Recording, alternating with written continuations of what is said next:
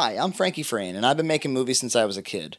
I've made three low budget feature films of varying success, and I went to film school.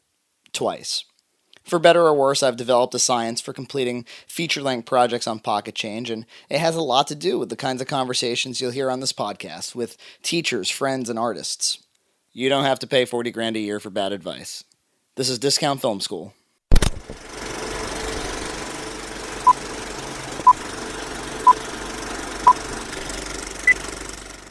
Hey, uh, so now we're talking to Neil Murphy, who I started talking to on the internet a long time ago.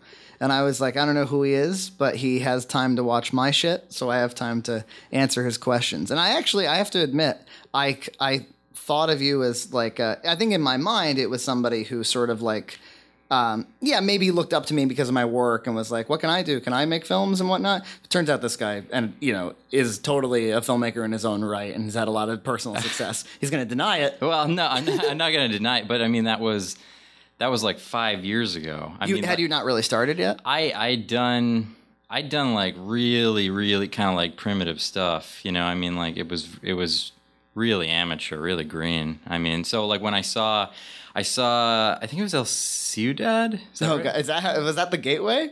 I that I think that's I think that I that I was you know I was a For big- those for those who don't know, it's a, it's this uh, it was this project that I had to do for film school when I was at Emerson undergrad. The uh, the assignment was make something that's exactly to the second three minutes and fifteen seconds.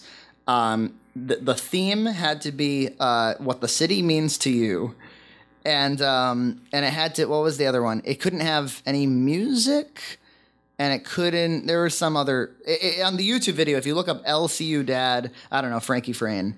Uh, it'll. I list out all of the obstructions. They were trying. They were going off of um, uh, Lars von Trier's movie, The Five Obstructions. Which I don't know. Oh. Have you ever seen that? Oh wait, uh, no, I bet I I might. It's it's pretty cool actually. If if this is truly a film schooly podcast, then I should recommend people watch it. It's it's there, there was this um this European filmmaker who made this movie called uh, The Perfect Man, and it was uh, you know somewhat experimental, but it was basically this this investigation of what's perfection, and it was on this kind of white background. It was an interesting little movie.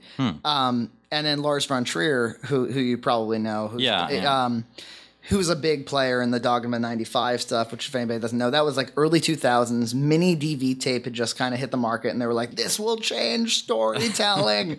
but it didn't until DSLRs. um, people tried. But yeah, it was like, like we can do things without, we have to do it without tripods and without, a lot of kind of like making your own rules for yourself so that you make an aesthetic out of how much you suck, which is Yeah. what story of my life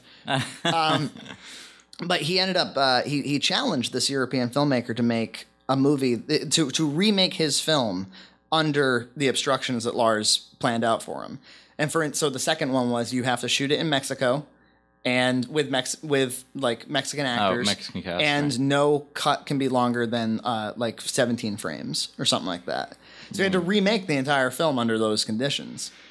And then one of them was you have to star in it now. You have to star in it, and you, it has to be in this like third world country in this third world area with non actors and homeless people. Like kept doing things like that, and then finally made his way up to the fifth one, where he was like, the f- the fifth one is there's no obstructions, do it all yourself. And the guy was like, I have no idea what to do.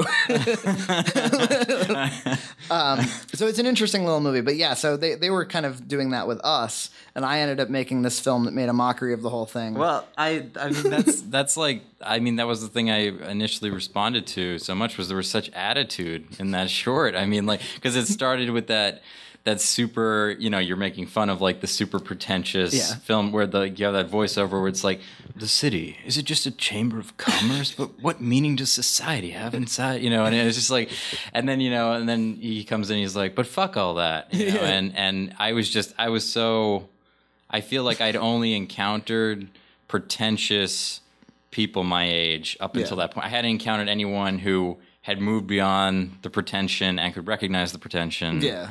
Um, and yeah, it was just it was super super uh, refreshing. And I mean, I just saw that on YouTube. It's like such a wonder how you came across that. I, I I was just I was a big YouTuber. You know, I mean, I, I spent a lot of time just like look because like when you're when you're like on the outside looking in, like when you don't know a ton about filmmaking stuff, you're like constantly kind of like You're you're a big researcher, kind of I think inherently. Like you seem to be like you really kind of investigate things.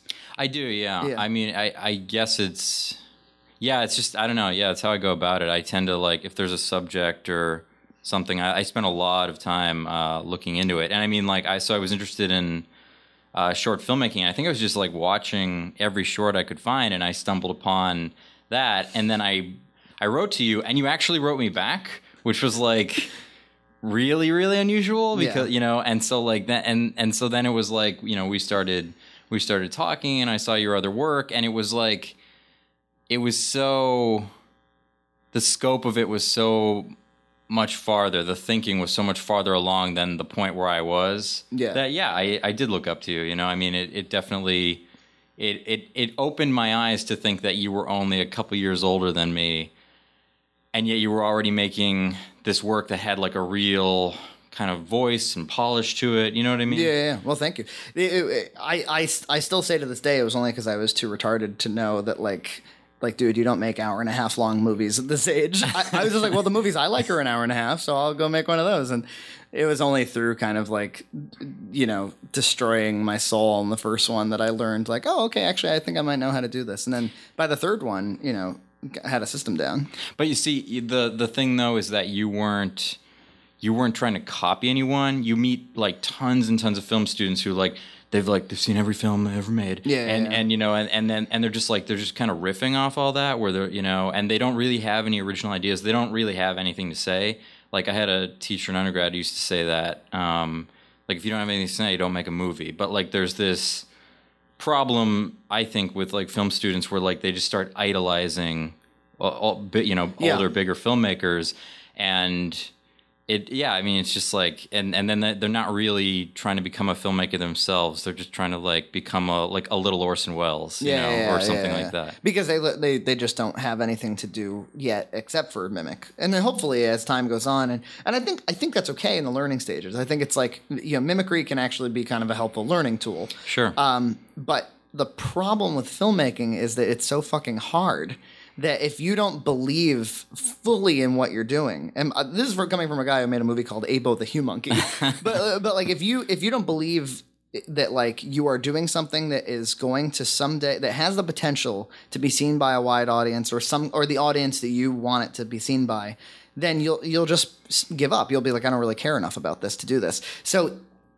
you know, whenever you sometimes I come across people with ambitious, pro, you know, young people with ambitious projects, and I I want to say that thing of like this. Honestly, this is your learning film, but you can't say that. That would be a shitty thing to say. That is the reality of it, but you can't tell them that because they'll they'll stop making the movie. Or well, or they or they they just won't listen to you. Yeah, And, yeah. You know, I feel like more often when when you say that to someone, they like they give you that like resentful glare, and then they're like, "I'll show him." Yeah, oh, and then yeah. and then like it's only later that then they're like, "Oh, Frankie was totally right." You Yeah, know, yeah, like yeah. after they fucked it up. I, I mean, I've been on the shoe's been on the other foot. Like I've I've had people. Me- me too. I, I I made the you know I made my third feature, and I'm very proud of that movie. Uh, and I had like a professor being like, "Well, this is your first film. I mean, you're learning." And he didn't know about the other movies. And you can't be like, "Well, actually, I've made two features," because he'll be like, "Yeah, I'm sure you did, buddy." yeah. He'd be like, Yeah. I'm sure, I'm sure they're the most unwatchable pieces of garbage, and you know, to some maybe they are, but um, but we we came to talk about uh uh, so Neil um has made a number of movies, but two of which have actually been accepted to a wide number of film festivals, like a pretty serious amount of film festivals, especially the most recent one, Wrigley and King. So what I want to do is I want to start back at um kind of where because you're saying you know mere, like five very short years ago you were like looking for YouTube videos going how do you make a movie. So what even kind of kicked Wow. that off? Uh, kicked off uh, my. Just in, in, a filmmaking interest. I mean, had you always been a movie fan or Oh well, actually, I mean, yeah, I, I well, kind of. I, I I was always really, I always really liked storytelling, and when I was uh, younger, like you know, sort of like between the ages of I don't know nine and 14, 15, I really wanted to be a writer, like a novelist. yeah, I did Um, too. That's funny. I know. I feel like a lot of people make this journey. I wanted to be uh, like a, a painter, like an artist. Yeah. I called it an artist. Oh, like an I want to draw or something. Yeah, and then I couldn't do that. And then I was like, I want to be a novelist. and then it and then it, I think animation came into play at one very short. Yeah, because you you have some Yeah. animations I've seen, and then Um, into film finally because I couldn't draw again. Well, I just I, I mean I have no I can't draw either. I have no I have no real uh, uh, drawing skills. But um, I noticed that I so I would I would like I was reading certain books and then I was seeing the films that they'd been made into, and so then I was like.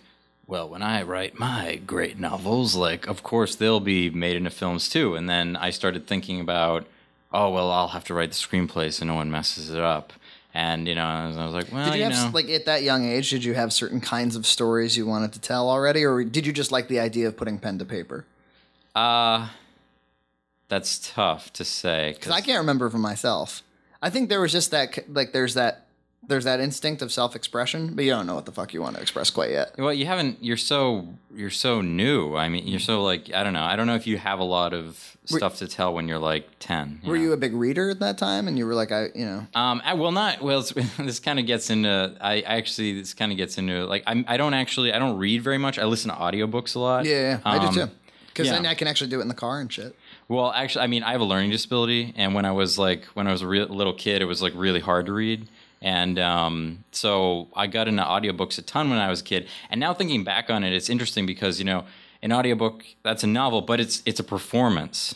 You Yes, know? yes. Yeah. And so I, I I often I now like I think back and I wonder if that was if in some ways I was thinking I wanted to be a writer and I'm listening to these audiobooks and sometimes they have like an entire cast and sound effects. Yeah, yeah. You know, they're almost like a radio Play. It's like a radio play. Exactly. Yeah. And it's and it's almost that I wonder if that sort of put in my mind the idea of taking something that was written and performing it out. you right. know. Um, so anyway, I I eventually uh, I eventually just kind of made peace with the fact that I was more interested in the films than I was in the novels. Mm. Um, I- and you know, I was I, I basically just wanted to skip the process of writing the book and Yeah. and just go on and write the screenplay. I'm gonna adapt my non-existent novel. Yeah. Did you were you at all interested in like if you said that you're interested in the you were more interested in the movies than the books? Did did you start to think about like the ways they were adapting them? Like, oh, that wasn't in the book, and that was like, Yeah, totally. Yeah. I mean, because it it uh, it's such, and you know, and then you get get into the whole thing of like when there's when there's prose and like when you have a character who's having like in a book uh, a six page you know interior monologue, and then in a film. How do you do that? You know, it, it like is that just a glance? You Yeah, know, yeah, yeah. Um, and that's why if you know, I I would watch films, and if you you can see some films that they come from novels that are just really hard to adapt because like the writer's style is is is just it isn't very cinematic. Mm. It's not like performance driven. It's very like in the head. I just watched. Uh, this is a maybe a bad example, but I don't think so. I just uh, watched uh, the the animated adaptation of The Dark Knight Returns, um, which is the Frank Miller graphic novel. I oh yeah okay. And it's so like the graphic novel is, is so steeped in monologue. It's such a it's the closest thing to like inside Batman's head. Like I think that it's that's ever been written. It's a really kind of like you really get that insight. And then the adaptation, they like even though they were very faithful to almost every panel, every moment, they ditched the monologue. Ooh. And the monologue colors that thing so much. And I, I have to wonder, like, did they try it? You know, and and we're like, it's it should work, but it's not, or did is there just that uh, uh, obligation to to not do voiceover narration, or I don't know. that would be that would be like that would be like Watchmen without Doctor Manhattan yeah. or you Right, know right. narrating. I mean that I can't imagine. I can't imagine that at all. Yeah, you know? it's yeah. it was it's rough too. You miss all those all beautiful little lines and the, the things that color that whole story. Like Yeah. it, it, this would be a good death. You know, when Bruce Wayne is racing cars, it's gone. It's not in the movie. It's a total Ah. bummer. Ah. um, but anyway, uh, so that so now you're you're you've set your sights on filmmaking, Yeah. and you start to wonder like, well, what does that take? yeah. And this is age what?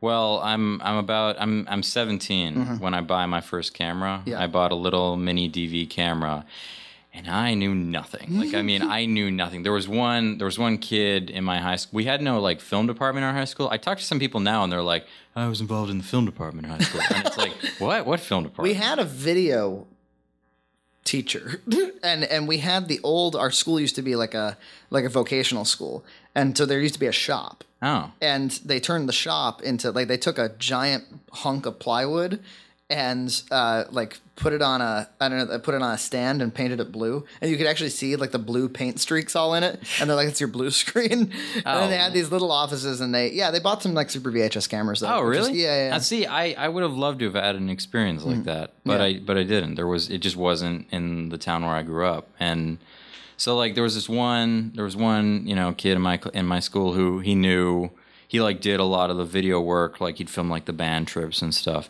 and so I like just picked his brain, and I I mean just like it's like it's like trying to teach a caveman how to build a fire like Yeah, those yeah, yeah. first couple steps.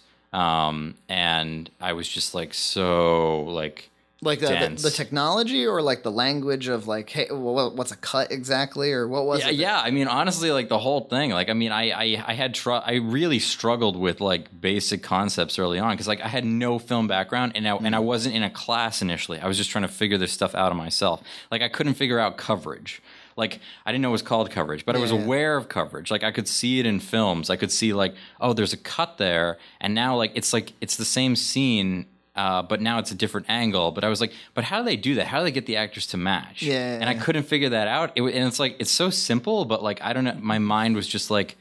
I was so puzzled by it. Like I wasn't sure if there were multiple cameras. yeah just or- the concept of single camera continuity editing Yeah. It- it's kind of I remember having to like when I was in the little super VHS shop, they would be like, "All right, Frankie, you're the closest thing to a guy that knows how to use any of this shit. Uh, teach these kids." And they would always be like these kids that ta are taking it as like an elective class that don't want to do anything else. um, teach them how to be artists. awaken the art. yeah, awaken them. And uh, and I uh, yeah, it always had to start with like, all right, there's two of you talking. Yeah, I haven't had to teach somebody this in a long time. I I, I would be a little lost for words because it's kind of part of my, what I do now. I'm It's sure so you're the same intuitive. Yeah. yeah. But it's like, all right, you're both talking, but like there's a wide shot and there's a medium shot, and like you're gonna cut it all together later, and they never quite understood, or I- especially just walking, like a shot of somebody walking, or. But you look at my early stuff, and like the camera follows everybody. Yeah. Like I didn't get the concept of like let them leave, you know, have a Leave stationary frame. camera, let them leave frame, Re-enter, and that'll help yeah. your you with your cut. So almost everything is me holding a camera, following them, and then it, it's just this impossible cut, and it's all like medium follow shot to medium follow shot, and it's just You all do, like I, you do a lot of medium shots when you start out. Yeah, yeah. you- you're just like I think you're Do you experience the world at a medium shot? Is that why? maybe Like, yeah is- probably Yeah. yeah. I mean, I, I my solution for coverage is so fucking primitive. I I would I would on one of my early films I was doing a scene and I was doing from the master. I didn't know these terms back then, but I was doing it from the master. And then I had someone walk into frame and like stop to talk to someone, and I just literally went freeze, and I moved the camera Yeah. to a medium shot. I shot a whole feature like that. Oh really? almost all of 10 pounds is basically like they get in their line like i get in it like let's say i get a like a, a an over the shoulder of somebody doing their line and then they'd do it and i'd be satisfied and then i would actually move i'd get the other line and then i'd move so shot to shot it's not like Oh. they're all it's retarded why would you ever do that? yeah no way? no but i understand where you're coming from Yeah. because i mean i used to i used to do the same way and i feel like everyone kind of starts like that because it's hard to grasp the concept of we do it all from this angle because you're not thinking editing wise you're thinking in the moment Yeah, i gotta get this line i gotta get that line it's also the problem with being your own your own dp too your own camera person because because I, I i let go of that after i did i need to lose 10 pounds where i was like somebody else should shoot this. And that changed everything. That changed my process completely where i was just basically Yeah. like i'm going to take the whole scene over and over again from different angles. Done. Like everybody else does it. But uh but when you're man it really fucked me up to be my own cameraman because you're so focused on the frame and you're so focused on what you have and uh, a, a lot goes out the window yeah it's it's not a it's not a good mix for me either i mean i did the first I, that's how i started out just like doing i mean i was in some of the films i acted a little bit in them not really acted but That's right. I, I remember. I seem to remember some YouTube video where you were in a classroom. I can't remember it. classroom You looked really young. uh i don't know You still have the same like squinty eyes, but well those will be, always be there yeah, it looked like a like just a, like Neil's younger brother or something. At, at my funeral, they'll be like, "Are, are his eyes open or closed?" um, So so you, you you get over those learning hurdles. yeah. Um, so I, I went to I went to Sarah Lawrence College, um, and For film, I yeah I mean well the whole college. See, I had really not so great SAT scores, and that really held me back. Uh, it, Sarah Lawrence is an excellent school though. Everybody It is, praises yeah. it. Yeah. um, and they don't I don't even think they look at SAT scores. Yeah. Um, they don't here at Emerson. oh yeah. No, well, I mean they do, but not for like like uh, when I got into the MFA, I, I took the uh, what do you call it? GRE. The GRE, Yeah. and it, it turned out I didn't need to in the at I all. see. I never took that. I took Yeah. the practice GRE, but then I found out I didn't need it for a lot of Yeah. MFA programs. But um, so I, I got into Sarah Lawrence, and I was like, I was kind of finding my feet, and I wasn't, I wasn't actually involved in the with the film department my pretty much my whole freshman year because they have this thing where like upperclassmen get preference for classes, Hmm. and so like I I signed up to take I think it was like a screenwriting class, and I got bumped out of it, and I had to take something I wasn't that crazy about. Did they have like a produ- like a production department? Were you able to get your hands on some equipment or like an, an equipment distribution center? It, it existed, but if you weren't in a class, um, you you I don't think back then. You, I, it's it's very different now because like they, this this great guy came in and he like runs the film cage and like one of the uh, professors, screenwriting professors became the head of the department and they like totally revamped the program. Like Yeah. it's completely different than it was when I started out there. Um, and I was just very intimidated by uh, by a lot of it because you know, uh, so I didn't really do much. I didn't really do much um, filmmaking. I was still just kind of making stuff with my friends, like on winter break and on summer break. I wasn't. I wasn't doing like my whole freshman year. I didn't make any films at Sarah Lawrence.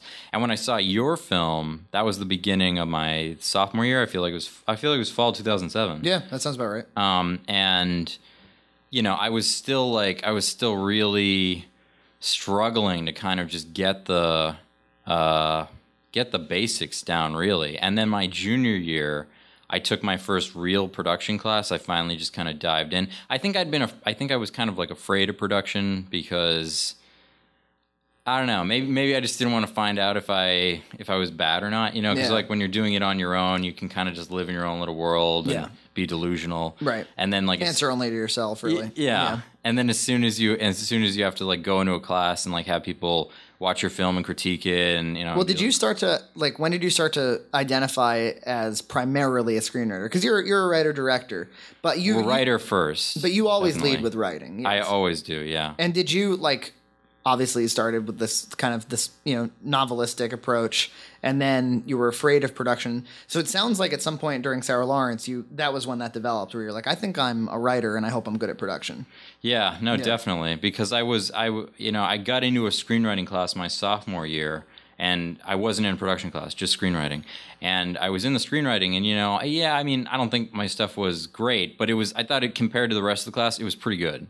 And so I started to get like a vibe, like, oh, you know, uh, maybe I'm an okay writer. Yeah, you know, started and to feel that. started you start Yeah. you start to get that little bit of confidence you know from from group critique and um so then but i was still afraid of production you know because i was still just making like little uh, like basement films you know and um so then when i dived into production that was like that was really intimidating but i learned a ton and i mean i i've never that was like that was one of the hardest semesters i've ever had because it was just like it was such a really really that's like i look at i made breadwinner you're aware of, of Yes. this film yeah. um, Describe it though for those who don't know it. um, Breadwinner is it's a it's a short film. It's ten minutes long. Um, it's it's it's basically it's all voiceover narration and like there's shots of scenes. It's sort of a montage of different points to this guy's life, and he's telling the story of his relationship um, with his father.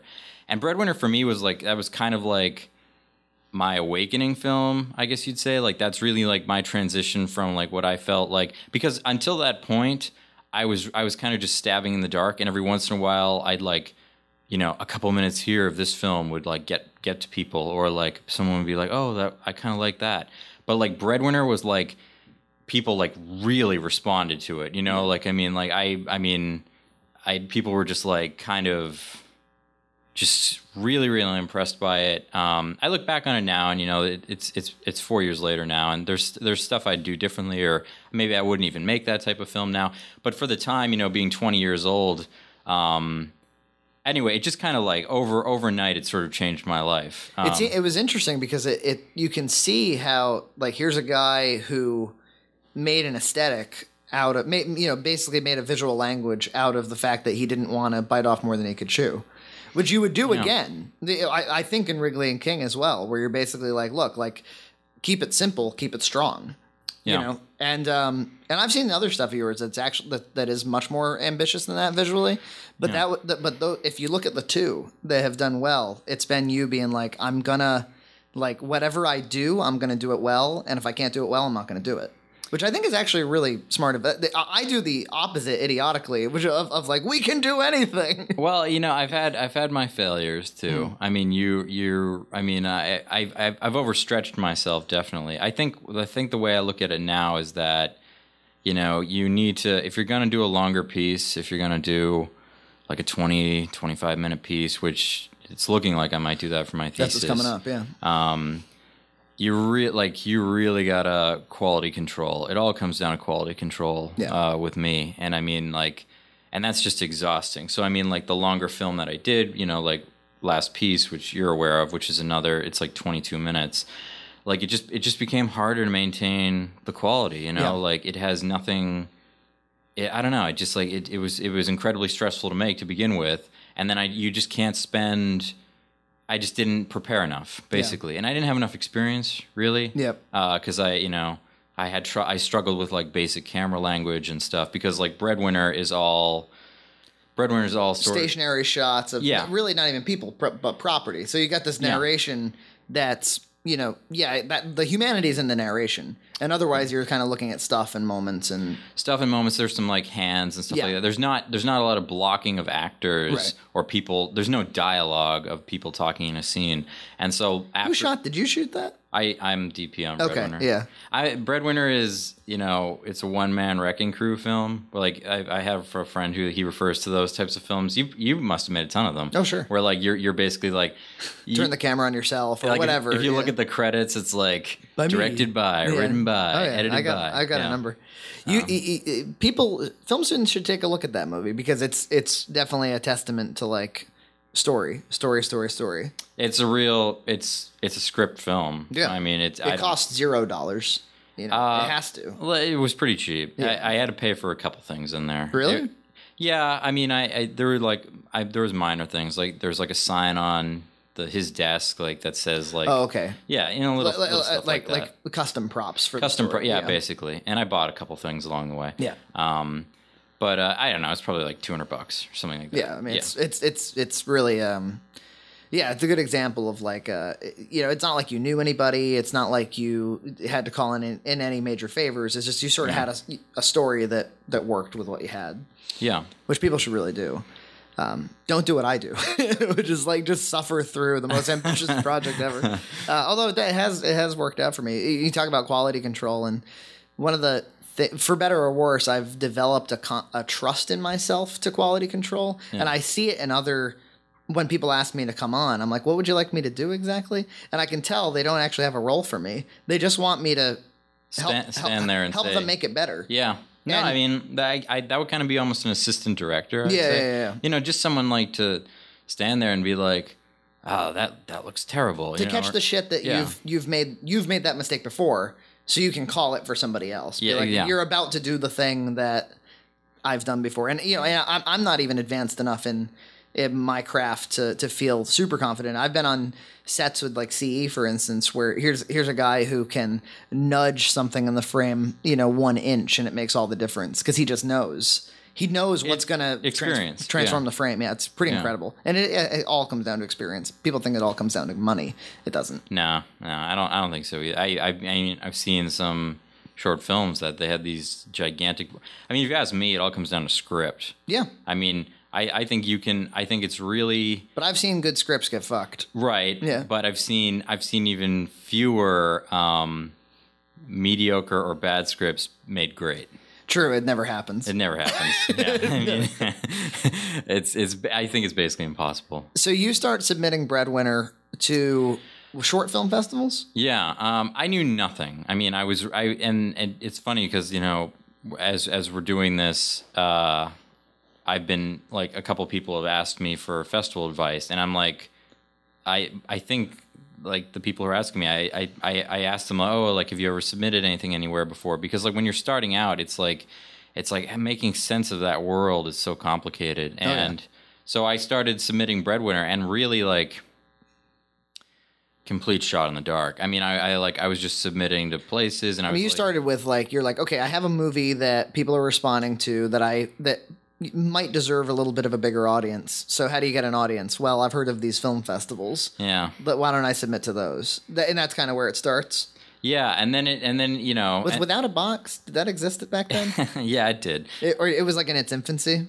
No, without a bu- it's been around since I think like 2006 or so. yeah, yeah, yeah, and this right. we're talking like 2009 when I started submitting. For those who don't know, it's it uh, Withoutabox is an internet service that um, way too many people love, but it is pretty great when you consider what it used to be, which was basically sending around press kits, which would be your poster, your your summary, your cast, all the shit that you know, basically the metadata of the film.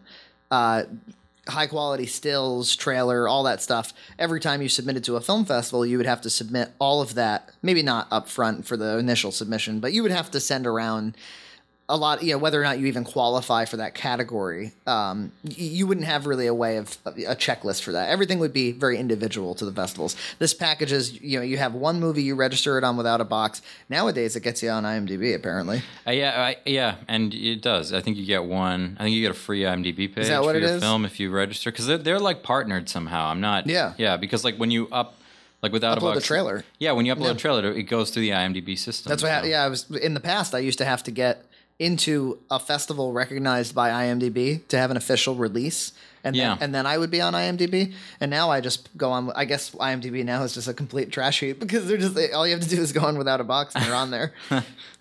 and I still to this day spend the thirty five dollars to put up a poster of the movie for IMDb because I I can't stand those gray question Yeah, marks. it makes it, it makes it feel like this is a forgotten film. Yeah, yeah, like, know, oh, it never really got finished or something like that. Yeah. But um, so they had it, and you you used that. Yeah, I used that, and and but I mean the problem is, and like, I you know it's like the I wish that I knew what I know now when I was younger. Save Um, a few bucks. yeah, is that I I submitted some festivals that now looking back I I don't think were very good, and um. I mean, I don't know, and some of them don't even exist anymore Hmm. because like there's there are so many film festivals out there. Like every like everyone and his mother has a film festival. Yes. and Anybody can open one. yeah, and I mean, and some, and honestly, some of them are scams. Yeah. Um, you know, they're just uh, they're just designed to make money. There's like there's some out there that there's not even a festival. It's just like it's just an award. Yeah. A festival where like they never actually show the films. They just give a bunch of awards, and after you win an award, they're like. Pay twenty five dollars and we'll send you the certificate. You know, Yeah. which probably cost them a buck to make. See, that's the thing is that there's festivals in their you know probably in their origin, if I had to guess, started off as um, uh, you know a fringe way of exhibiting a film that wasn't going to make it into a wide release or even a city release or or or short films because or short, films because, they, yeah they have no exhibition. Apparently, well, apparently they used to. Really? Uh, yeah, like someone was someone was telling me this the other day that like it, short films used to actually like like when you'd go to see a feature film, there'd be like two shorts to start, and I and it's like it's not like we're not talking like a really long time ago. We're not talking like 1930s. We're talking more recent than that. Like Really? even even the 60s or 70s. Someone was telling wow. me this the other day. I'm trying to remember, and um and then that just like died. Like died as a as like an art form that Hmm. It would seems strange, doesn't it? That like you wouldn't at, at least program a few films together and sell a ticket to it at the movies. Like it, it just seems weird. Like there are there are high budget short films out there, and they don't go to the theaters. I I, guess. yeah, maybe it's maybe it's just the maybe like the American taste and format change because you see these shifts where like you see some formats come in and out of style, but the problem is is that if you're a filmmaker starting out, short films are I I, I think are kind of the way to go. yeah. Um, in terms of like I think you should get really good at shorts, and so yeah, there's like film festivals are kind of the only way that you can sort of put them out there. Yeah. Um, and film festivals are a good acid test because you, particularly when you're in school, you can like really be living in like a re- like a reality distortion field where you know like people can be like, "Oh, your film's awesome and you're great," and then you like you know I've heard people who have this like happen to them.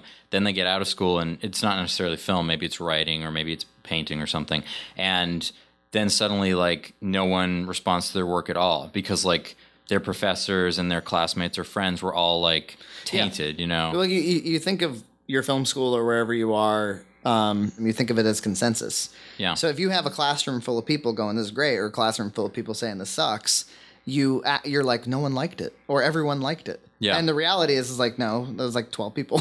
and you're sitting in a, you're sitting in a room of people who are all your age who if like if they're all students they they might all come from similar backgrounds right. Right. you know and the great thing about film festivals is that like you know they want to tell you no Yeah. they want to reject your film Yeah. because like don't want to be in that position. they they they have you know maybe they can program 100 shorts and they get a thousand yeah. you So they're really looking for it to suck, so they can make sure that the all decisions are easy. yeah Um, and really the way they're used is at this point um, after years and years of festivals and now especially that everybody can be not only just not only can everybody open a film festival but everybody can make a film i mean it's just a completely saturated situation so Totally, you know. I mean, like that's the thing is like I, it's kind of frustrating sometimes because like you, I, I, one of my professors in undergrad was like telling me about the good old days Hmm. when like you went to a film festival and like it was like if you made like a halfway decent film, it would get in because like just not that many people were shooting stuff and Yeah. like editing it to completion and then sending it out. Whereas like now,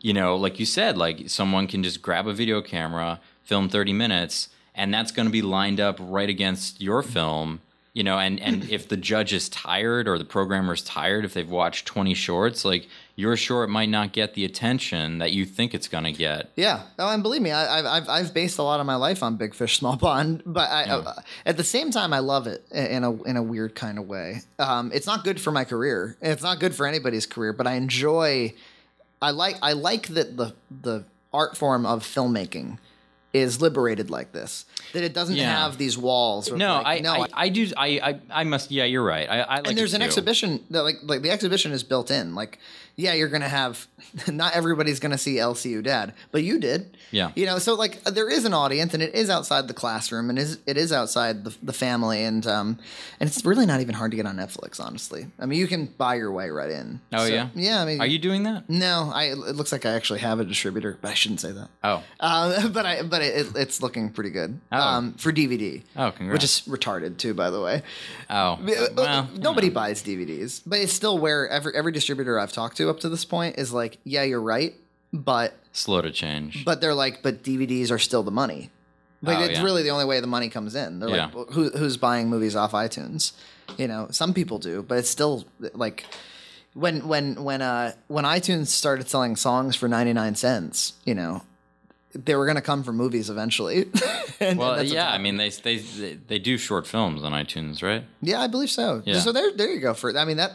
So in a way, like short films really do kind of get their moment. I think in the sun. Like Vimeo too has become kind of um, the alternative to YouTube. Of like, it's not just going to be any old video. Hopefully, if you if you've uploaded uploaded over here, you know, Yeah. it might be a short film or a real movie, um, like a narrative film or a documentary. That, but you know that that kind of directly conflicts with the festival because like the festivals will kick you like they won't take your film if it's already online or They want to be the ones yeah. who showed the movie. I actually I got kicked out of a film festival once because Really? yeah it was totally not my fault. Uh, another this is with Breadwinner another film festival. Uh, like all the DVDs that came in, apparently they just ripped them and put them on Vimeo, so like Oh, their wow. judges could watch it at home without having to share the DVD. And like the intern was supposed to make them private, and then he didn't.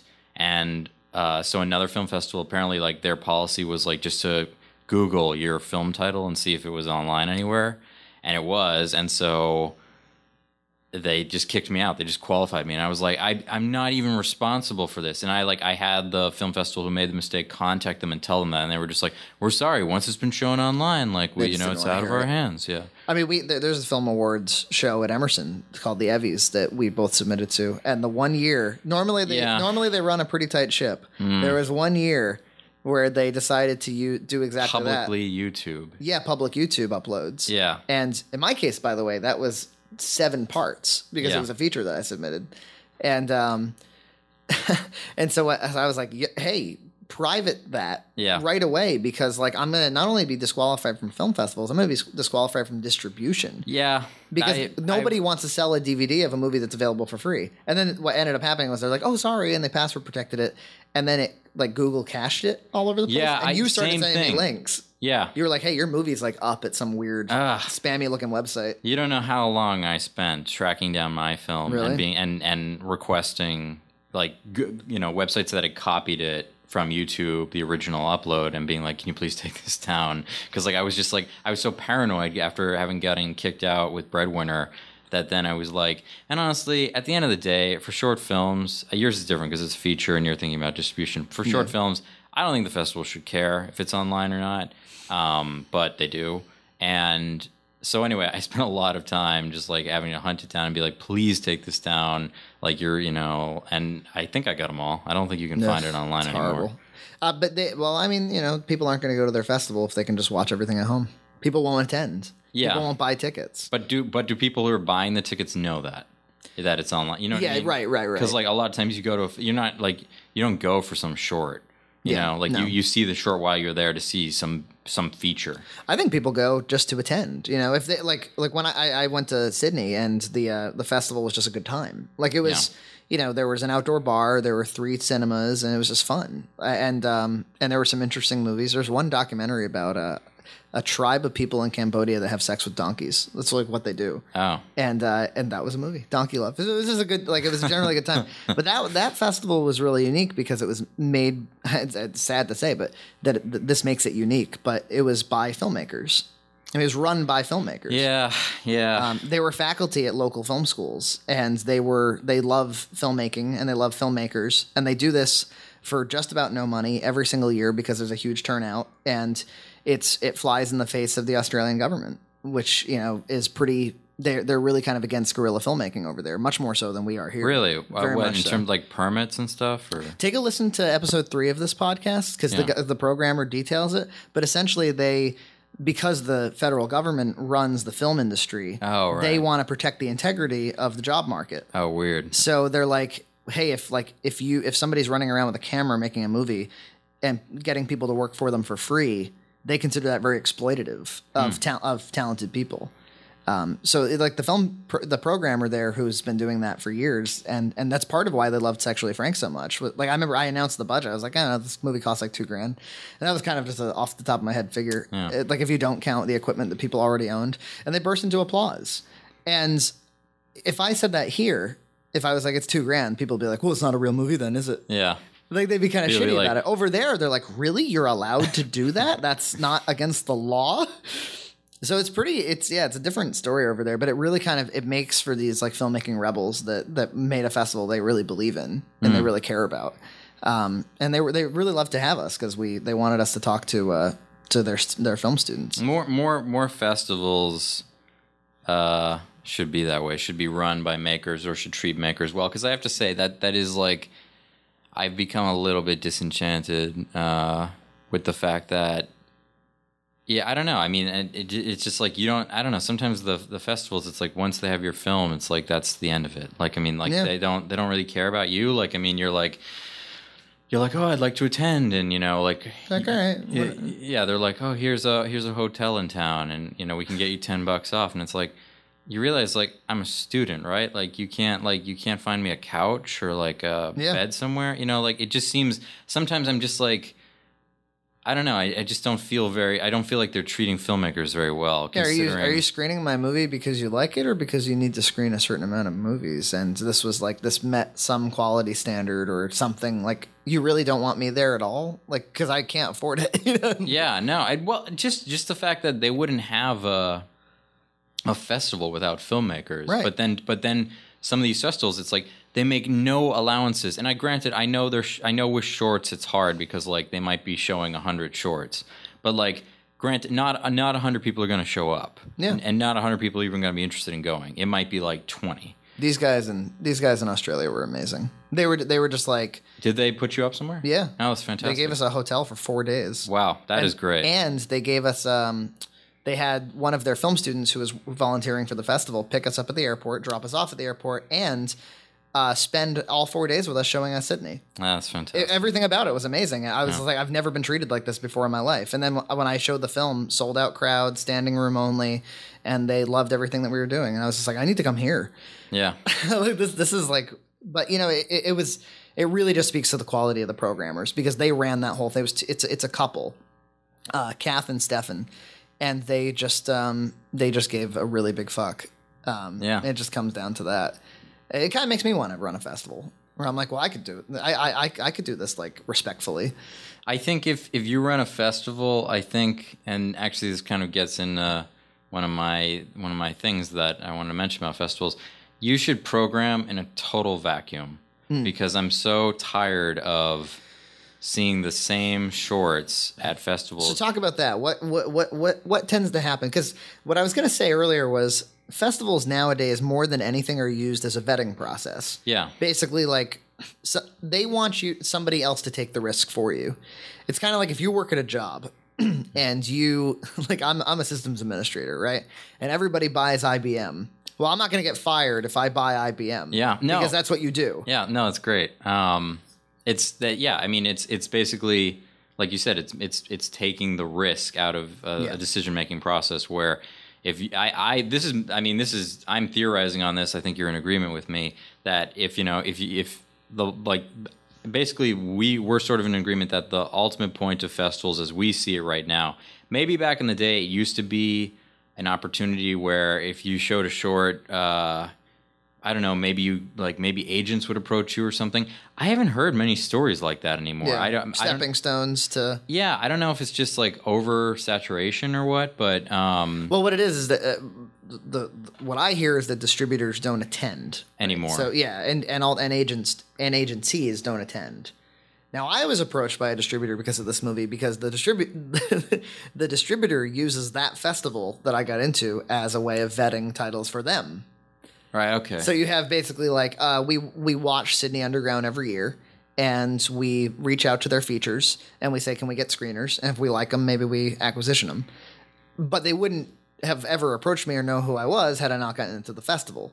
well, then it seems like it seems like it, it's, it's They emailed it's, me, you know? It's a positive in your case, but you're you're you're a feature. Yeah. So I mean, and it's done, and it's a DVD, and it's ready to like get sold. This, this isn't like me. This isn't my calling card. This isn't me going like, well, maybe you guys could give me money to make another movie. Right. There's really not a huge risk in acquiring a movie like mine because it's only going to cost about a buck forty per unit to manufacture. That maybe they make a thousand. You know, maybe they spend fifteen hundred dollars shipping it across North America, see how it sells, and then they only get money back, or they don't, and they stop selling it. Hmm. So it's really not that. it's scary. A, yeah, it's a low low, Low risk, risk, investment. Yeah. Um, but I mean, I you know, like when I first started uh, sending shorts out to festivals, you know, I don't know, I just had this this idea that like if you had a good short, and even if you couldn't go to the festival, like people there were going to see it and they were going to like be interested in you. Well, because if that's not the case, what is the career path? Well, exactly. Yeah. And I mean, and and ultimately, then you start thinking, what is the point of these festivals? Right. Because you know you get into. I mean, granted, I haven't played anywhere really uh, huge yet. You know, like um, from from what I consider, you know, like sort of the top tier festivals. Um, but even even like getting into kind of like some like really good like mid to high, you know, Tier. tier. I mean, uh, these are this is all kind of like based on my opinions. It's just like it's like kind of like deflating because like you play there and you're like excited and then like nowhere. oh nothing like oh like okay like I guess I guess that was good. I think? I, I do think that having had my one festival experience recently, I still think it's this war of attrition where it's like you just have no goddamn idea who to submit to and, and how it will impact you.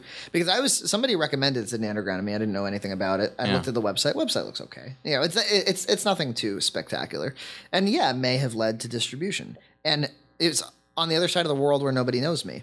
I've submitted to festivals with like the programs are people I know.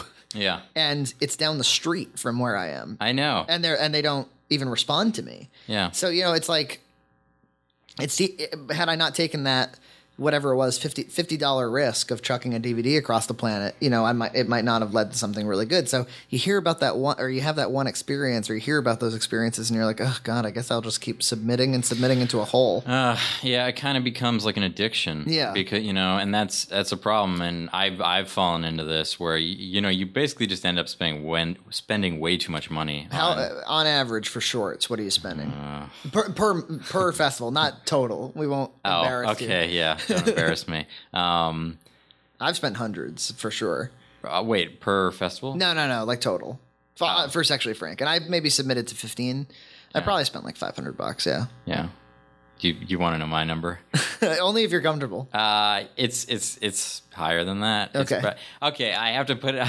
it's probably like for the most recent short, it's it's probably at least two grand. Yeah, Um, but I have to put that in context in the, because uh, I was sick and I knew I wasn't gonna be making anything for like a, a while. So I was just like, well, I'll really pump it out there. Yeah. you know. And so I, I spent. it was. So this is Wrigley and King for anybody who doesn't know, which was actually made as like your first MFA. It was my what- first MFA project. Here. Yeah, it was just like you know some.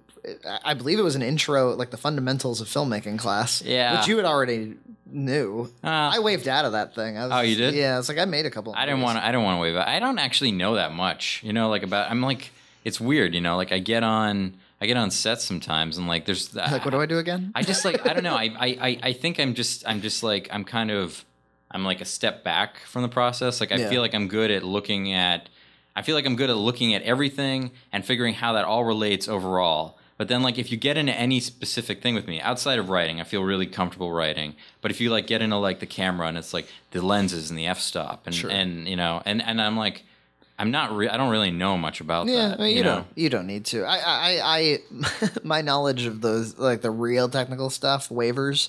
Some years I know it really well, and then like I forget all about it, and I leave that up to my DPs. I, I feel like it, it just comes down to honestly like from my point of view like the good filmmaking again quality control it's like i don't need to know every single thing about the camera all i need to know is that looks good that looks like shit you know Well, you know what it's gonna. Yeah, you you- Because the- the it's your job to assemble the movie in your head while you're making it. and That's the- your job. the the filmmaker is a stand-in for the audience. Yes, exactly. Yeah, and so and so like you know, I think like really good filmmakers, they can see the they can see how everything sort of relates and and figure out which piece goes where.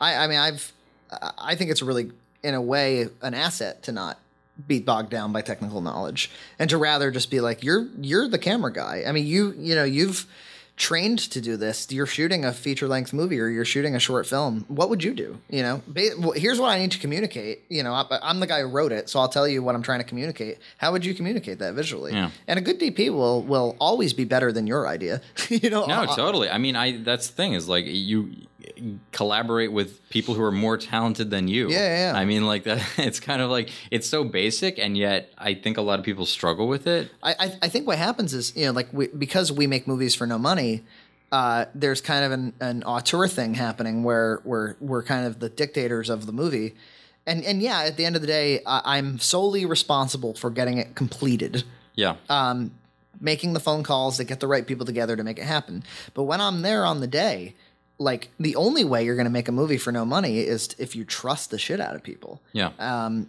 and and you know finding the right people to work with is crucial, and getting away from the the wrong people to work with is also crucial. Getting as far away from them as possible as early as possible. It, it doesn't even come down to talent. Sometimes it just comes down to Oh, yeah. are they? Do you get along? I, you can see that in like jobs. Like if you've ever worked a job where you're just like, God, like this this kid didn't know anything when he first walked in, but he knew how to show up on time, and you know he knows how to take direction. So Yeah. I can teach you that. I can't teach you how to show up on time. You can't. You can't teach, and you can't teach patience. No. I mean, you know, basic things like or being a good person, Right. You know, or stuff I, mean, like I that. thought we were lucky, really lucky on Sexually Frank because the crew didn't even seem to care that much about like what would happen to the film. They didn't really care about like like will this be shown anywhere? You know, like, I, I wasn't getting those questions. They were just really excited to be part of the experience of, Yeah. make- of making it. They were like, "This is fun." Do we have any more movie to shoot? you know, that was kind of the experience. Yeah, that so- that's a great type of enthusiasm. Yeah. I mean, yeah, that really. I mean, because like you know, sometimes you.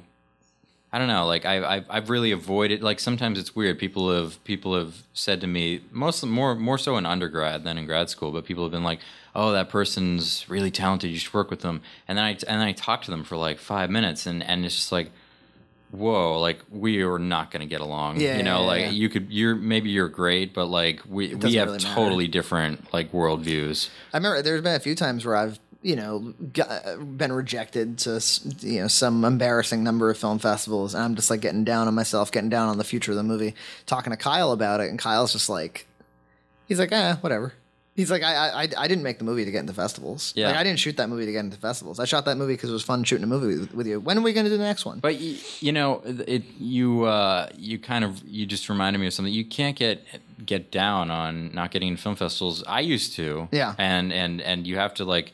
I think I think it's unavoidable when you start out because like it does hurt. You know, like this thing that you've like bled and right. into, and and then like they're just like You're getting this robotic answer. You get it. yeah you get a standard like boilerplate like it was great, but there just wasn't room for it. You Aw, know, damn it. You know. Hell's bells. um, but uh, but like now that I've learned more about like some of the you know because I I was I I did some I did some screening for a film festival and Yes. I I learned a little bit about the inner workings from some from reading some places and there's a really good documentary anyone who uh, is submitting to film festivals check out official rejection yeah, you've definitely. seen it right I, I loved it. Yeah. yeah, it's really great. Um, and also, like two books I'm going to recommend are Chris Gore's Film Festival Survival Guide and Roberta Munroe's How Not to Make a Short Film because I think they both have really good insight. But my my overall point is that like from what I've read, there's like so much politicking and like there's so much like you just like you don't even know what's going on. I mean, Yeah. like you, like it's like a closed process. I mean, like recently I was just I was so pissed off because a lot of festivals don't give feedback, and this one festival that I entered, I love this story. I won't I won't name it, but uh, they they made a big deal of like we give feedback, and you know, and um and so they reject me, and then they're like, "Are you interested in your feedback?" And I'm like, "Okay, I'll take a look at the feedback." The feedback's like the most fucking positive feedback I've ever seen. Like it, like they scoring like out of out of uh I think it's like out of 10 and I like I didn't get anything below a 9 and people were like this is amazing like oh it's biblical and you know like really like like insanely Better than sex. yeah, I mean, just like insanely positive feedback, and it's like, and I got fucking rejected. So I like, I like wrote to the, I wrote to the festival director, and I was like, what is the like? How does your system work? Like, what is the point of this? Yeah. If like, if you're embarrassing yourself at this point. yeah, honestly, yeah. I mean, it, you know, because it's like I you give me uh, amazing scores, and like my film didn't get in, and then he's like, "Well, that was just the first committee," and then and then it went on to the second committee, and it got voted down, and I was like, "Oh." Do you have the feedback from the second committee? And he's like, no, that's just a thumbs up, thumbs down in private. And it's like, so basically, your feedback system is entirely pointless. Yeah. Because the people who are making the real decisions. It makes you wonder, like, is all the feedback like nine out of ten for everybody? Like, are, are you just going to stroke all the rejected people so they'll Ah, submit next year? yeah, well, good point. I didn't think of that. I don't know. I, Yeah. Maybe. I'd, I'd be surprised if they were like a three out of ten, real piece of shit. Please don't, please don't send us your submission fee next year. Stop making films. Yeah, yeah. I mean, I, I'd be really surprised.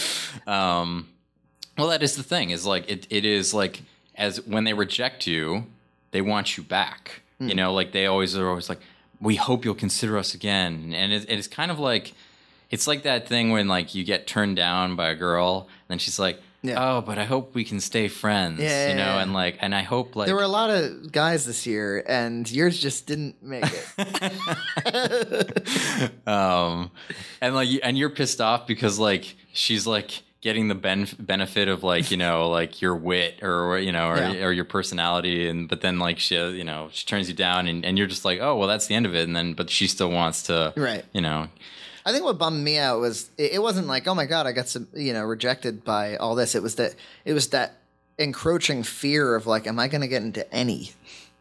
Because I need to have that one experience. You, you you start to feel like you need to have that one experience of screening your movie Yeah. to an audience who wants to see it. And of course, I'm, I get a little like greedy because we premiered, and then I still was like, "Well, where are all the other festivals?" So, I mean, I really I got two bites of the apple. I got to premiere in New York to a, a you know a, a kink festival. That was Cinekink, That was right? Yeah. Cinekink, yeah. Like a bunch of like sex positive, like really kind of interested in that movie, and uh, and then an underground festival which had the same kinds of, of folks. It was really funny because I think I made kind of just a sweet movie about people that love each other, Hmm. and it has to be paired in with like all this obscene stuff, which I, I, think my past movies would have done better at those festivals, but it's just kind of ironic. And um, but what's funny about it, each time because I attended both festivals, um, like the movies would just get grosser and grosser and grosser and grosser and more exploitative to Hmm. the point that even somebody like me who can take all that shit started to get really kind of tired of it. yeah And then when our movie hits, it's just that kind of breath of fresh air that everybody's like, oh, like a narrative. Oh, Yeah. like like a story. Thanks. And not a, not not a shock film. Yeah, and- or yeah, or or um, like I'm gonna have to read between the lines to get the laughs, Hmm. or like I'm gonna have to kind of project my own idea of what's supposed to be funny about this. Is it supposed to be funny? You know, like- Or it's like, or it's riffing off of like a genre of films you've never seen, or something. yeah, yeah, yeah. it's like or I'm supposed to have some pr- Yeah. some prior knowledge that I don't have. So that happened at both festivals where I, I had people coming up to me later. They were like, "Actually, it was a real breath of fresh air. It was nice to just sit down and watch a movie." Yeah, because every every other thing didn't you know or some of the prior films didn't really feel that way so I, I wonder if I can just tell everybody that I'm a breath of fresh air. but uh, uh, we're at about an hour now. Um, But this was a lot of fun, Yeah. and thanks for doing this. I know I'm really glad that you wanted to do this because Yeah, I, I always get afraid that people are like, "What do you want me to do?" But so far, people are kind of digging it. You uh, recommended those books and that film. Uh, I have a little recommended, you know, readings and viewings Oh, yeah. on the page, and I'll, I'll put those up. Um, but we should. We didn't get into kind of some strategies, some wave uh, fee waivers and whatnot. yeah. There's a uh, there's a lot of tricks. Do Uh, should we? Is it enough to fill another hour? Do you think, or are we going to run out? um. Well, I enjoy talking. Okay, so Uh, we'll so we'll just do another one sometime. Yeah, that sounds good. All right. Thank you so much. Uh, thank you, Frankie. we'll do it again. Yeah.